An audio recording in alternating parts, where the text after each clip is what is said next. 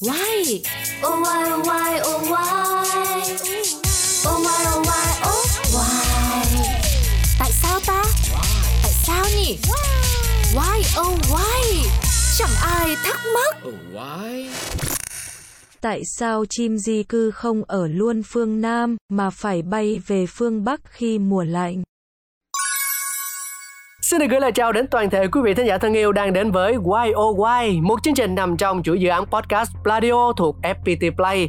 Hôm nay thì câu hỏi được đưa ra đó là tại sao chim di cư không ở luôn phương Nam mà phải nhọc công bay về phương Bắc khi hết mùa lạnh? Sẽ được Cáo và các bạn cùng nhau khám phá câu trả lời nhé. Theo tổ chức chuyên về bảo tồn chim Adubon, trên thế giới hiện có ít nhất bốn nghìn loài chim di cư, chiếm khoảng bốn mươi phần trăm tổng số các loài chim trên địa cầu. Một số loại chim di cư nổi bật có thể kể đến hạt, cu gáy, én. Ngoài ra, nhãn Bắc Cực nổi tiếng là những máy bay sinh học thứ thiệt, khi có thể bay từ Bắc Cực xuống Nam Cực vào mùa đông ở Bắc Bán Cầu, đều là những nơi sinh sản của chúng. Với khả năng đó, chúng có thể trải qua tới hai mùa hè mỗi năm. Thế thì tại sao chim lại di cư từ phía Bắc xuống phía Nam vậy? Trái với suy nghĩ trước đây, chim di cư không phải để tránh rét. Đơn giản, nếu mà nhìn vào loài nhạn Bắc Cực như Cáo vừa mới nói, ta sẽ thấy điểm đến của chúng là Nam Cực, vốn cũng rất là lạnh, giá rét ngang, thậm chí là còn hơn cả vùng Bắc Cực nữa. Xét về mặt tiến hóa, mọi sinh vật đều phát triển các tập tính nhằm thích nghi với điều kiện sống và tối ưu hóa khả năng sử dụng năng lượng nhất có thể.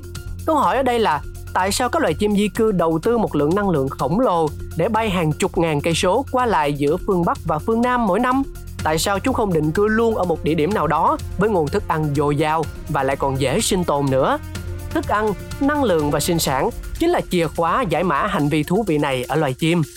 Đầu tiên, có một sự thật là mùa đông ở Bắc Bán Cầu nhìn chung khá là khắc nghiệt, cần rất nhiều năng lượng để giữ ấm, và đồ ăn thì đặc biệt khó kiếm, đặc biệt là khi mà hoa trái, côn trùng, sâu bọ và các loại động vật không xương sống khác là chủ đạo trong thực đơn của chúng.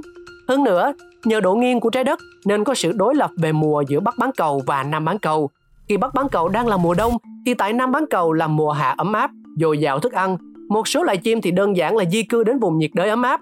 Một khi đến được các bến đậu phương Nam này, lũ chim có thể tận hưởng nguồn thức ăn dồi dào phong phú mà không tốn quá nhiều năng lượng để giữ ấm. Nhưng tại sao chúng không ở lại định cư vùng nhiệt đới quanh năm ấm áp và dồi dào thức ăn như vậy? Thực ra, cuộc sống ở đây không hẳn là thiên đường. Đầu tiên, rõ ràng là nhiệt đới có nguồn thức ăn dồi dào, nhưng số lượng những động vật háo đói cũng nhiều không kém. Chim di cư là những kẻ từ phương xa tới, phải cạnh tranh trực tiếp với những loài bản địa ở đây. Chưa kể môi trường nhiệt đới lại là lồng ấp hoàn hảo cho bệnh truyền nhiễm và ký sinh trùng. Để đối diện với tình trạng tiến thoái lưỡng nan, phương Bắc thì lạnh giá nghèo nàn, phương Nam thì cạnh tranh khốc liệt và có nguy cơ bệnh tật, chúng phải phát triển một đối sách thật hoàn hảo.